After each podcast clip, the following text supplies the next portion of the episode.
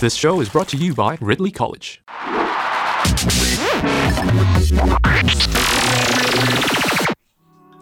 Welcome back to the Now and the Not Yet. The show where we keep you plugged into everything happening in Bible and theology. Mike, it's been five years. What's been going on? Oh, so many things. So many Australian prime ministers.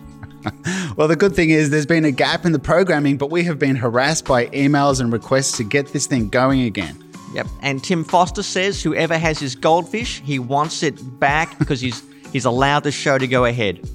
Right. So, as a band, though, we've stayed together and we've kept on working. We've, there's been some highs and then there's been some big, big highs. And then there was the incident in the Denver airport. Oh, the Denver episode. I thought we'd agreed we'd never speak of that again. Well, it's probably the highlight of our friendship. Yeah, well, I mean, I'm a I'm a friend that you need sometimes. Okay, so what happened was we flew into the USA, finally got through security, took forever.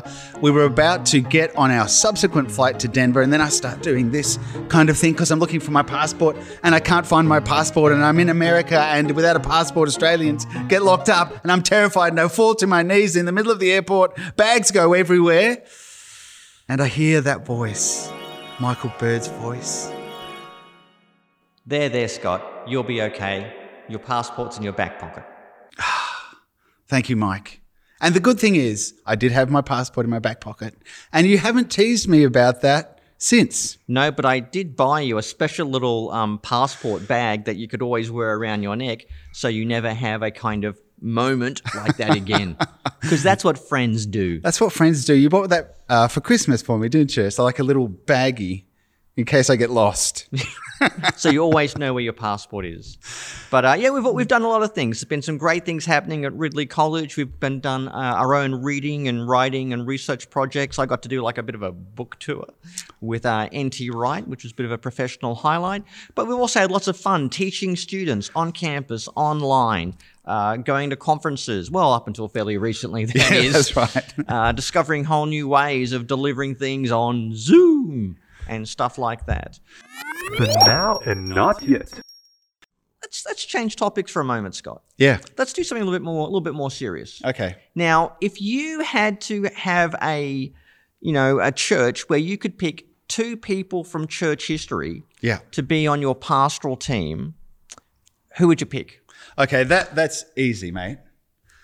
John of Cantimpré and Lutgardus, both Middle Ages uh, saints, uh, noble people who do great things, and you can read about them in this book here. This uh, their stories are told by Thomas of Cantimpré. Let me tell you about John, then I'll tell you about Lutgardus. John of Cantimpré and Lutgardus, they were both community builders, deep Christians who knew that the love of Christ changes people and changes communities. Both characters brought together a group of focused Christians around them, and what they understood was that the talents that Christ gives need to be repaid with souls. In other words, get on with Christian ministry. I find that very motivating. But here's the lovely thing.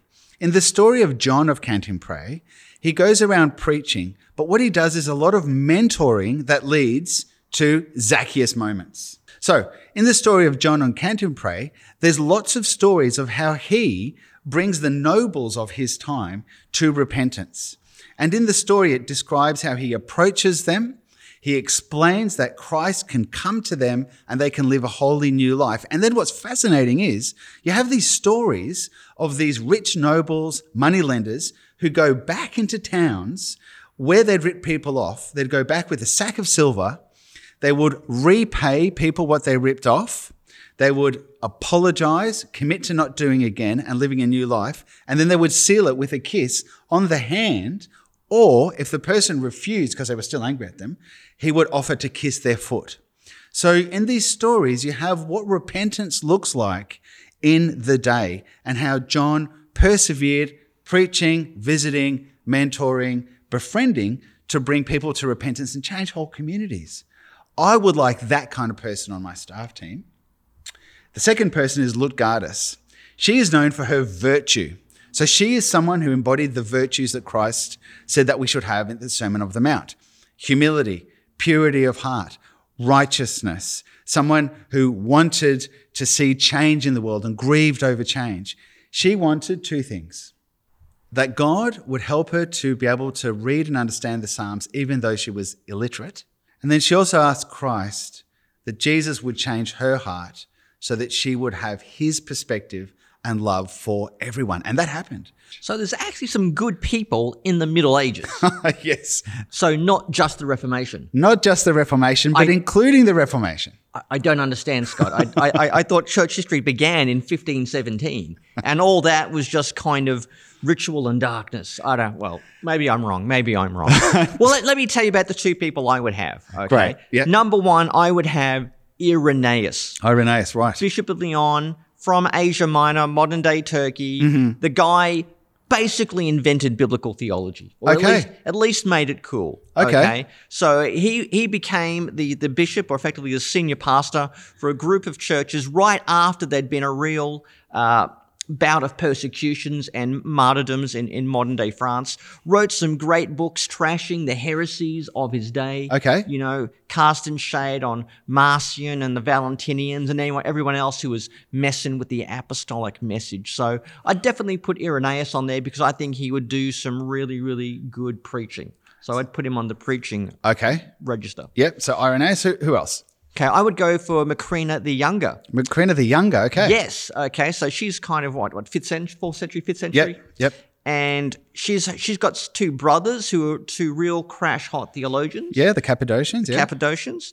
Uh, but she was very spiritual herself and very theological. Right. We don't have any particular writing uh, from her, but there is a dialogue reported from her. You know, apparently when she was on her deathbed, Yeah. about the dialogue um, of the soul, and also her brothers wrote a life of her.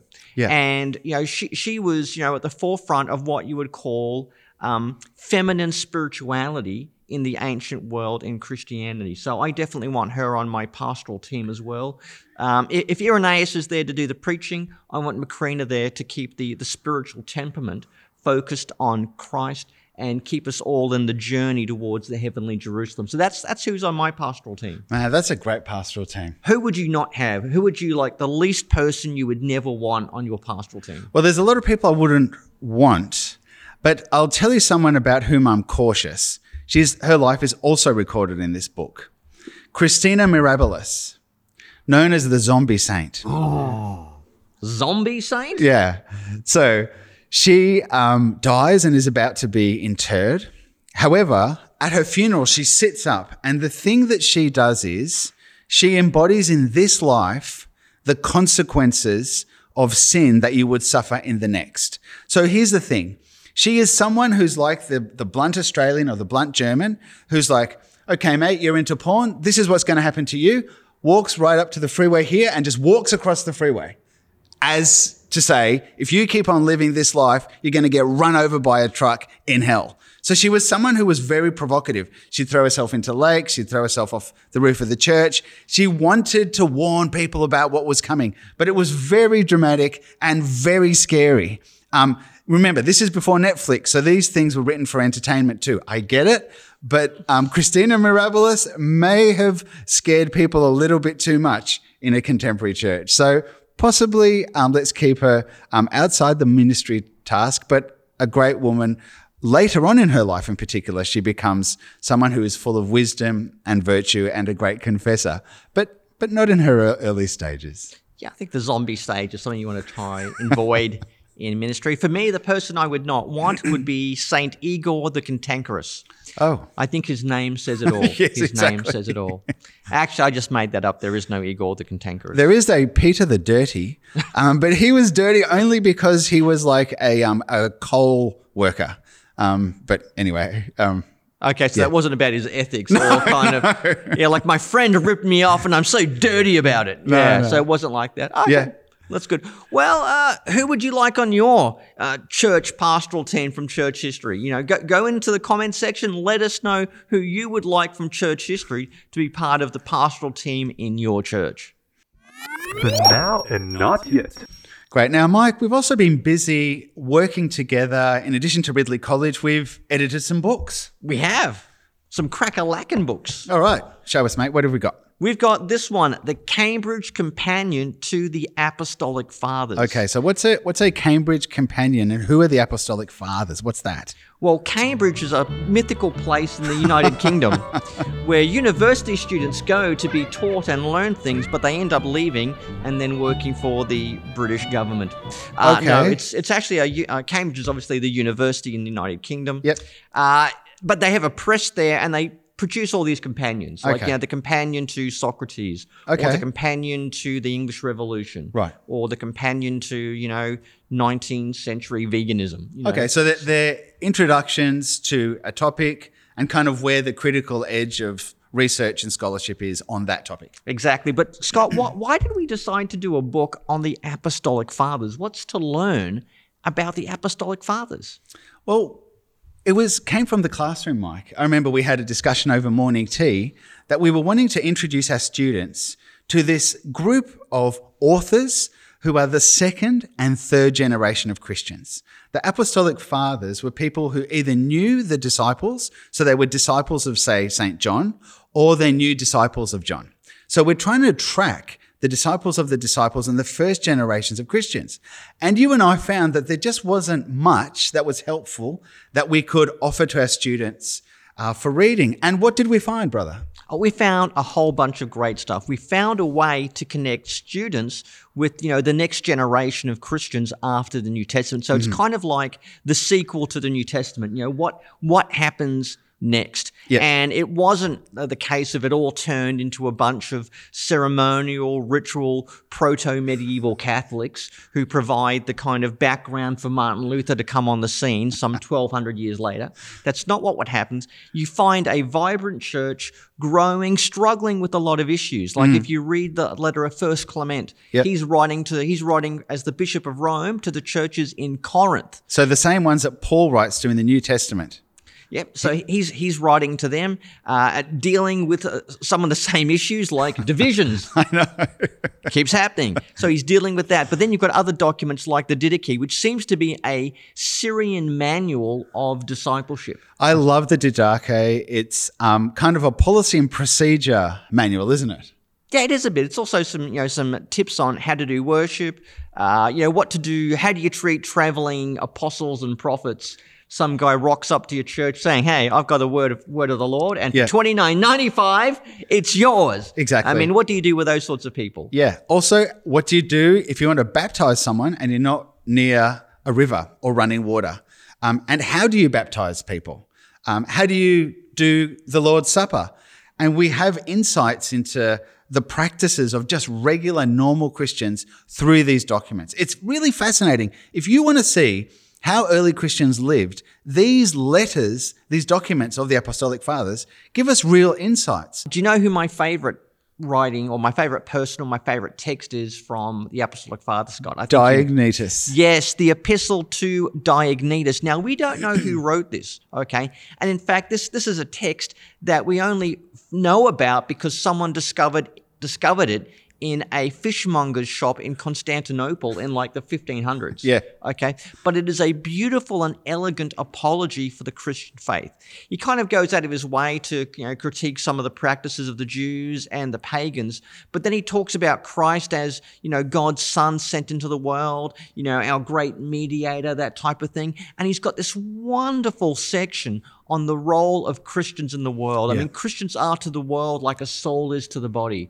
Okay, it's it's a really wonderful writing. I, I I love it. I enjoy reading. it. I just find it so incredibly encouraging and uplifting. And that's the type of literature we want students and readers of the book to know about, to mm. learn about, mm. so it can enrich both their knowledge of church history, but also I think also enrich and encourage them in their faith. Yeah. That after the New Testament, there is another vibrant generation, and the the fire is being passed on. Exactly. And that, that's our Christian DNA and heritage, isn't it, Mike? That is, and that's what we've got to we've got to look back on. We look back on the New Testament, but we've got to be very interested. We've got to be very curious about how the New Testament was received, used, validated, preached, taught, how it was struggled with and wrestled with in the earliest generations after it was written. Exactly. So, for example, in the martyrdom of Polycarp, we see that um, the obedient life, the imitation of Christ, a life according to the gospel, is a phrase that's used there. So immediately around the time of the second and third generation of Christians, it's very evident people have not forgotten about Jesus Christ and they haven't forgotten what it is to live a life that imitates him and his ways. Yeah. And there's one line from the martyrdom of Polycarp where he's, he says, Pray for me that I would not just be called a Christian, but I would prove to be one Yeah. by how I die. Nice. Mike, in addition to writing about the Apostolic Fathers, we also edited a book on the Trinity, um, Trinity without hierarchy. And in this book, we're addressing really important contemporary issues in the doctrine of the Trinity. Why did we do that? That's a good question, Scott, because the Trinity and the sort of intra Trinitarian relations between the Father and the Son have been a hot topic of debate. partic- Absolutely hot. Particularly amongst evangelicals. There's one particular brand of complementarianism, and complementarianism is. Uh, the belief that there is an authority structure between men and women in the family, in the church, and sometimes in society that means that women should be subservient and obedient to the man who has the spiritual authority over the woman. Now, some people are trying to get that view bankrolled or get it from the Trinity. So here's the idea uh, men and women are in the image of God. So they're both equal in being, but you know, women are kind of maybe subordinated in role, which they argue is reflected in the Trinity. Right. Because although Father and Son are equal, the Son is subordinate to the Father. Okay. So th- th- they try to see uh, the male female relationship as a reflection of the type of subordination of sorts that you find in the Trinity. But there's a few reasons why this is a very bad idea. Take it away, Scott. Well, one of them is that simply it's not warranted by Scripture. Scripture nowhere talks about there being three wills in the Trinity and the Son being obedient to the Father. Um, there's also the issue that we shouldn't read the relations between the Father, Son, Spirit in history into who God is in Himself aside from history. For example, Mike, we see that in Jesus' life, Jesus is um, conceived by the Spirit. He grows under the influence of the Spirit. The Spirit sends him out into the desert. He's under the executive authority of the Spirit, if you like, during his lifetime. But then that flips when he ascends into heaven. So you've got a change in the relations that you see in history between um, the Son and the Spirit. And so this tells us that the relationships between Father, Son, Spirit in history are probably determined by his messianic vocation more than as a mirror reflection of the relations of God in eternity. So we need to be careful with not overreading the relations in history as indicative of who God is in himself. Plus, when Paul in Philippians talks about um, human relationships based on God's work as the Trinity, he doesn't appeal to Trinitarian relations. He appeals to the incarnation. Have the same mind as Jesus Christ, who, though being equal in the form of God, takes on a human nature as a servant and goes to the cross. So it's the incarnation that gives you the model for all Christians serving one hmm. another rather than Trinitarian relations. He makes the same argument in 2 Corinthians 8 and 9. So there's a ton of problems with this view. Also, it goes against the history of the creeds, which shape how Christians understand the Trinity. Yeah, but Scott, there are some texts that could be said to imply a certain subordinationism. You know, when Jesus says, the Father is greater than I in John's Gospel. Or what about in 1 Corinthians 15, where, you know, uh, Jesus hands the kingdom over to the Father? Uh, these are texts that have been used to uh, suggest or imply that Christ is subordinated in at least some sense to the Father. What do the authors of this book do with passages like that? Uh, well, there's an excellent essay by Adesola Akala. She's an English uh, theologian specialist in John's Gospel. She points out that whenever Jesus speaks about being sent by the Father, it's prefaced or framed by a statement about the equality of the Father and the Son in terms of their divine nature. So she wants to say they are the same in terms of their divine nature, and the sentness of the Son only refers to a mission in history and has nothing to do with how the Son, the Father, and the Spirit relate in eternity. And therefore, we can't make any claims about distinctions of authority, power, and glory within the Trinity based on these Johannine texts. It's an excellent argument because, Mike, you've got to remember some people have said that the Father is more glorious than the Son. So he deserves a different kind of worship than the Son. That is falling into polytheism. It's tearing apart your doctrine of God. It's absolutely unbiblical. It scores an 18.6 on the heresyometer, It does. and it it's only meant to go up to 10. Exactly. And so basically, we did what this does. This is gastro stop. When you've had the fish taco and it's coming out of both ends, take this. When it's coming out of both ends, theologically, to do with the doctrine of the Trinity, take this. That's basically our argument. possibly twice a day. yeah, that's what we cover. And that's the type of theology we want to do because we want to do stuff that's going to be uh, interesting, relevant, uh, informative, but also going to contribute to current debates and hopefully help the church, help Christians, help our students, you know, know know God better Yeah. and be truer to the scriptures and to the wisdom of the broader Christian tradition. Yeah, so there you go, Mike. We've been working in the past and working in the present uh, with our students at Ridley College. It's been a great time. It has. It's been great. Hot off the press. Let's do some book reviews. Yeah. For me, the number one book I've read in 2021 has to be Lisa Bowens' book on African American readings of the Apostle Paul. Now, you could easily imagine why a lot of African American Christians could have a problem with the Apostle Paul. You know, all that stuff like slaves submit to your masters. And some African Americans, you know, did have a problem with Paul about that.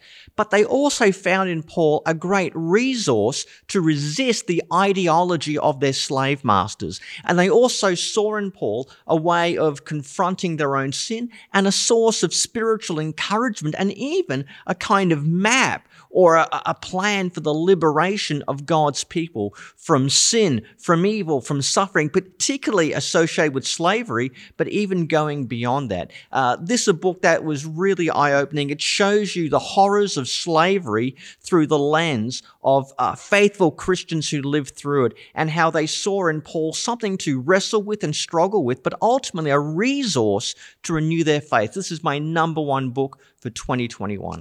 Wow, great. Well, let's go to North Africa, but in the second and third centuries.